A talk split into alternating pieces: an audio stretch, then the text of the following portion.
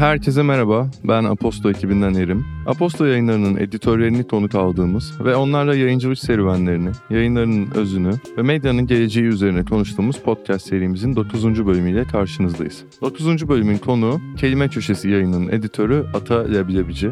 Merhaba Ata.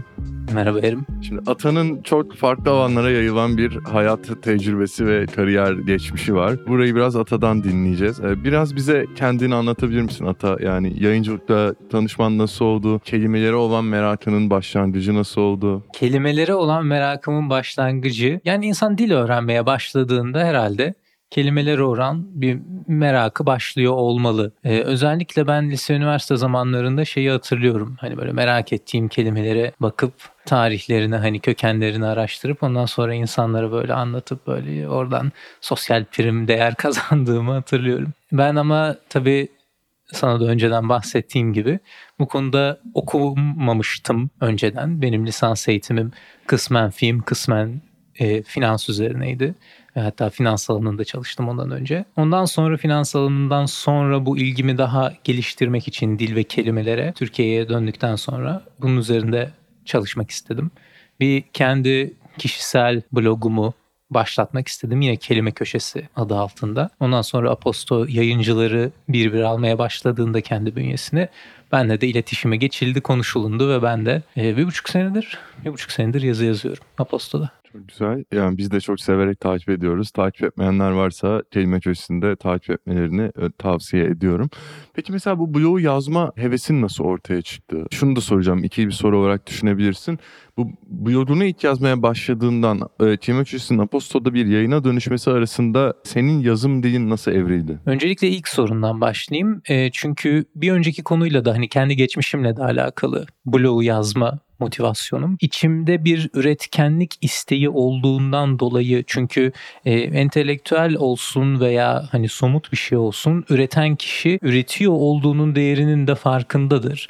E, ben de önceden finansta çalışırken o değerli üretiyor olmayı olmanın eksikliğini çektiğimi fark etmiştim ve bu benim için motivasyon oldu. Bu ilgimi üretken bir şeye e, dönüştürme hevesi. İkinci sorunda yazım dilimde farklılık var mı? Kesinlikle var. Yani insan ilk başta yazdığında bence böyle bir şey üretmeye başladığında e, belki kendini çok ciddiye almaktan belki amatörlükten hiç hata yapmadan hani aşırı belki profesyonel veya temiz bir şekilde yazmak istiyor ama o zamandan beri bence e, insanın kendine güveni arttıkça, benim kendime güvenim arttıkça yazı dilimde de bir rahatlama. Hani her yazıyı küçük, çirkin bir espriyle bitirmek e, olsun gibi küçük e, rahatlıkları da gösterebilme cesareti büyüyor insanda. Evet aslında yani kelimelerle ilgili kelimeler yazıyorsun gibi Evet. bir durum var ortada Evet. ve hani mesela bu sinemada da hani sinema ile ilgili filmler gördüğümüzde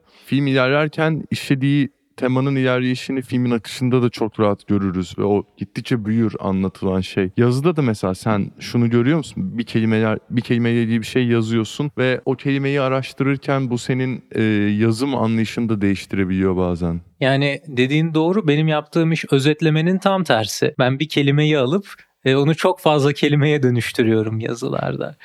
E, ama ya her kelime içinde bir dünya barındırıyor. Böyle ya da böyle. Ve o içinde barındırdığı dünyayı, kültürel etkileşimi keşfetmek sadece tarihsel olarak da değil. Hani insanın insanla olan ilişkisini keşfetmek o hikayesinde gizli. içinde bulunan dünyada gizli.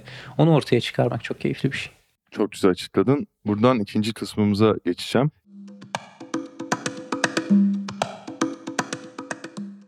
İkinci kısmımız biraz e, yayınının teziyle ilgili olan bir kısım. Yani burada da seninle önden bir sohbet etme fırsatı bulduk. Yani ciddi bir dezenformasyon çağında yaşadığımızı söyleyebiliriz ve bugünümüzde kelimelerin anlamını bilmek, onların arkasında yatan tarihsel e, konteksti veya etimolojik konteksti bilmek bizi gerçekten bazı durumlarda çok daha kendimizi koruyabildiğimiz bir hale e, sokabiliyor. Sen günümüz dünyasında kelimelerin nasıl bir rol oynadığını düşünüyorsun? Kelimeler de bir sürü başka şeyde olabileceği gibi niyetli bir insan tarafından dediğin gibi e, bir silah olarak kullanılabiliyor da aynı zamanda. Ve bilerek bunu yapan, niyetle bunu yapan, bilmeden kelimeyi kullanan kişiyi kontrol edebilir. Sadece kelime özelinde geçerli değil bu. Yani dil aslında e, genel olarak bir bütün olarak böyle bir araç olarak kullanılabilir ve bilmeyen kontrol edilir. Burada bir ikilik var. Yani hani e, bir kelimenin illa e, hani köken bilimsel tarihini bildikten sonra o kelimeyi en iyi kullanan kişi sen olmuyorsun. E, hala bir toplumun içindesin ve ortak kullanıma bir şekilde ayak uydurmak durumundasın.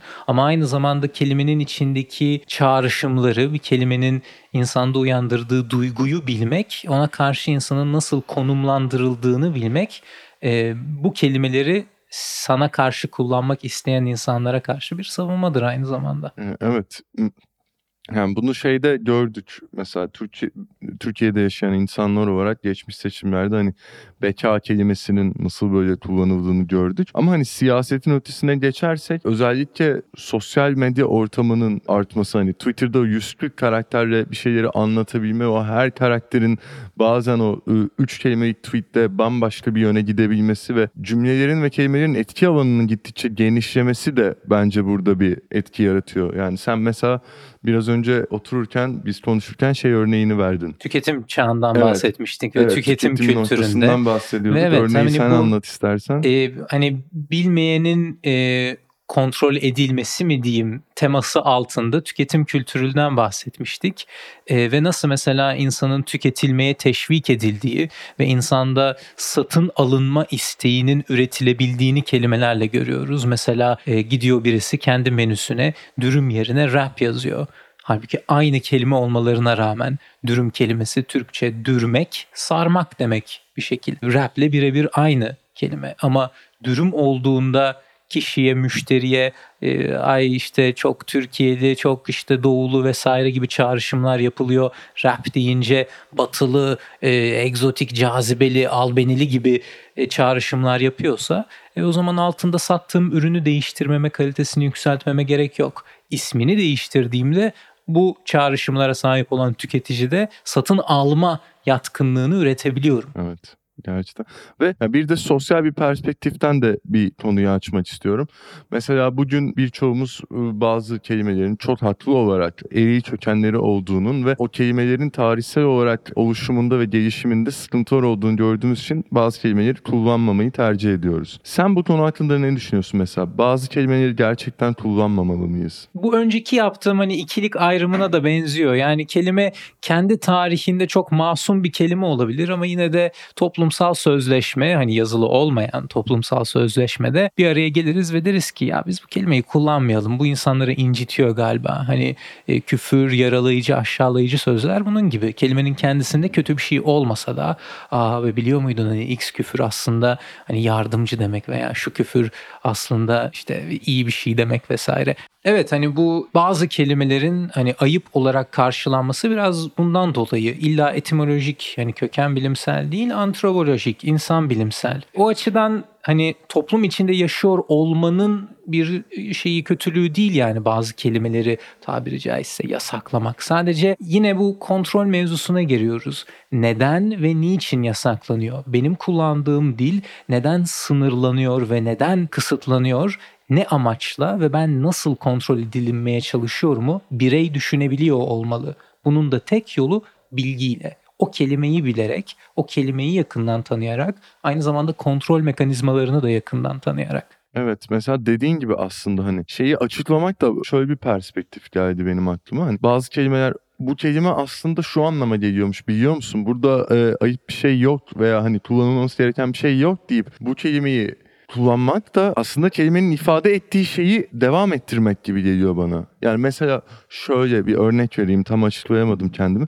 Mesela bayan kelimesi. Bayan kelimesi biraz önce de seninle konuştuğumuz gibi aslında Türk kavimliğinde bayla eşdeğer bir kelime olduğunu söyledin sen. Saygın bir başlıktır. Evet saygın bir başlık ama hani okey bunun bilincinde olabilirim ama hani bunun bilincinde olarak ben yine de bayan kelimesini kullanmaya devam etmem ee, burada hani toplumsal bir durum ser, tutum sergiler. Evet, durum ve hani oradaki o aslında insanların şikayetçi olduğu durumu yok sayma gibi bir durum da ortaya çıkarabiliyor. Evet, öyle gözükebilir tabii ki ve evet. toplumsal olarak biz bu kelimeyi artık kullanmak istemiyoruz bizim saygı gördüğümüz kelime başka bir hitap biçimidir denirse buna saygı göstermekte tabii Hı hı. ki hiçbir sıkıntı yok. Şöyle bir şey de olabiliyor mesela. Bazı kelimeleri, kelimeleri kullanmak tarihe saygı göstermek olarak da anlaşılabilir. Örneğin mesela iki kişi birbirini gördüğünde selam diyorsam bunun hakkında işte bir köşede yazmıştım ben selam kelimesi üzerine o yüzden hatırlıyorum. 4000 yıllık kadar bir tarihi var selam kelimesinin. Hatta Sümerce'ye kadar bazı araştırmacılar takip ediyor. Şimdi ben merhaba vesaire demek yerine selam diyorsam belki o tarihi de aslında saygı göstermiş, hürmet etmiş oluyorum. Hani çok eski bir insanlığın hani karşılama sözünü canlandırmış oluyorum, hayatta tutmuş oluyorum. Bu değerli de sayılabilir. İlla siyasi bir duruş temsil etmesine gerek yok böyle kelimelerin kullanımı. Evet, yani burada şöyle söylüyorum yani senin yaptığın gibi aslında kullandığımız kelimelerin kökenini bilmek bizi çok zenginleştiren bir şey. Yani hem kendi dünya algımızı hem hayata bakışımızı yani çok basit şeyler olarak gözükebilir ama hani bugün bazı kelimelerin ne ifade ettiğini toplum içinde daha net görüyoruz. Ve bu, bu alanda bilmediğimiz belki de bir sürü kelime var. Anlamını, içinde yatan anlamı bilmediğimiz bir sürü kelime var. Hani biz bir toplum olarak ilerleyeceksek burada da kendi kelimelerimizin ve ifade ettiklerinin öneminin çok büyük olduğunu düşünüyorum. Yani kelimeleri düşünerek ortaklık da bulabiliriz, dayanışma da bulabiliriz. Arkadaş kelimesine baktığımız zaman yanımdaki kişinin gerçekten arkamı kolladığını, benimle aynı arkaya sahip olduğunu hissediyor muyum? O kişi benim gerçek anlamda arkadaşım mı diyebilmek hani başka herhangi bir e, kökenini anlamını iyi anlamadığımız bir hani dost hani kanka kankayı da biliyoruz gerçi ama anlamını bilmediğimiz bazı kelimelerden daha anlamlı olabilir mesela birine arkadaş demek. O zaman bir soru soracağım sana. Biraz ucuz bir soru ama hani en sevdiğin kelime nedir senin? Ya, böyle, böyle olmaz. Yok ben film okurken de en sevdiğin film ne diye sorulurdu işte senin yetkinliğini ölçebilmek için. Ee, en sevdiğim hikayelerden birini bahsedebilirim olur, yazdığım yazılarda. Ee, o da fuşya ve magenta renkleri arasındaki bağ, tarihi ve ondan sonra Türkçe e, eşdeğer kullanılan kelimelerin nasıl bağdaştığı hakkında bir hikayeydi. Ee, kendi yazımı çok e, ifşa edeyim mi yoksa burada bahsedeyim Yani mi burada bilmiyorum. biraz bahsedebilirsen daha sonrasında dinleyicilerimiz merak ediyorsa kelime köşesinden okuyabilirler Ee, tabii ki mesela görülen renk fuşyanın boyası yapıldığında başka bir isimle biliniyor olmasına rağmen aynı sene çıkan e, bir harpte Fransız ve İtalyanların Prusyalıları İtalya'nın Magenta kentinde yendikleri için boyanın adını değiştirip magenta rengi koymaları. Ondan sonra Türkçe eşdeğeri olan iki tane renk adı var. Küpe güvezi ve Garibalda ve Garibalda kelimesinin aynı rengi e, renge e, hitap eden Garibalda kelimesinin aslında İtalyan reformist Giuseppe Garibaldi'nin Uganda'ya e, sürgün edildikten sonra onun peşinden gelen insanların kırmızı gömleklilerin kırmızı renginden uyarlama olarak bembemsi bir renkte Türkçe'ye girmiş olmasını veya küpe güvezinin eskiden göez kelimesinden geliyor olmasını ve gök mavisinden zamanla morumsu bir renge değişmiş olması gibi bir sürü farklı daldan aynı renge birleşen böyle çok kollu bir hikayeydi. Ya, gerçekten çok keyifli bir şey. Hani önemini kavrayamadım yani. Çok basit bir şey belki de hani fuşya hani perde rengi seçerken çoğu insanın belki de kullandığı bir kelime hani Evet, fuşya evet. ama hani artısında yatan hikaye o kadar geniş ve büyük Evet. ki hani çok bence insanın ufkunu açan bir şey. Bu Ama tarz- mesela şeyden bahsedebilir miyiz? Hani satın almayı e, hani teşvik etme teması içinde aa o elbiseyi almayınız o fuşya rengi onu beğenmezsiniz. Bakın aynı elbisenin magentası var bende dediğim zaman e, daha çok satın alma isteğin geliyor mu? Gelmemeli. Aynı renkte iki elbise. Evet gerçekten bu yani kelimelerine ifade ettiklerine arkasında yatan hikayelere dair daha fazla bilgi edinmek istiyorsanız yani kullandığınız kelimeleri daha iyi tanımak istiyorsanız gerçekten kelime köşesini takip etmeyi unutmayın. Son bölümümüzde de senin yayınından e, ve seni biraz tanıyan ekibimizden desteklerle hazırladığımız o mu bu mu soruları var. Sana e, dört tane sorum var. Öyle mi? Hadi Evet. bakalım. Hızlı bir şekilde cevap vermeni isteyeceğim. Hazırsan soruyorum.